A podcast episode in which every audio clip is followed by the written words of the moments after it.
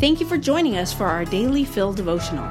Take a moment to pray and ask God to prepare your heart to hear from Him.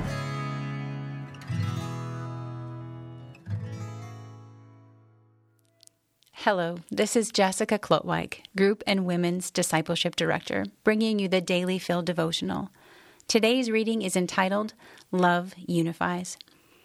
There is a big trend to track ancestry at the moment. Hours and hours can be spent on the web tracing family lines to see what country, town, tribe, or clan one comes from. Knowing this often brings a sense of belonging.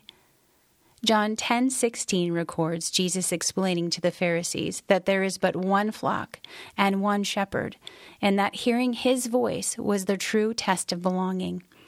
As if this wasn't audacious enough, he told them that there were other sheep that belonged as well. This caused a rattle among the Pharisees. They understood that they were God's chosen sheep and that he was saying that God's grace and salvation were for the Gentiles the other sheep.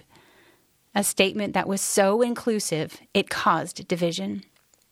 When I come across verses like this one that point out God's heart was always for everyone, I get overwhelmed with gratitude because that includes me.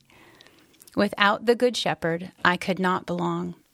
God's beautiful redemption plan is for all who trust in the Good Shepherd's sacrifice at the cross and hear his voice. Let's be encouraged to be sheep that guard against division, so that before the throne there may be every nation and all tribes and peoples and tongues. Revelation 7 9. May you be filled with hope today and every day because of Jesus. Daily Fill Devotionals is a ministry of Emmanuel Faith Community Church.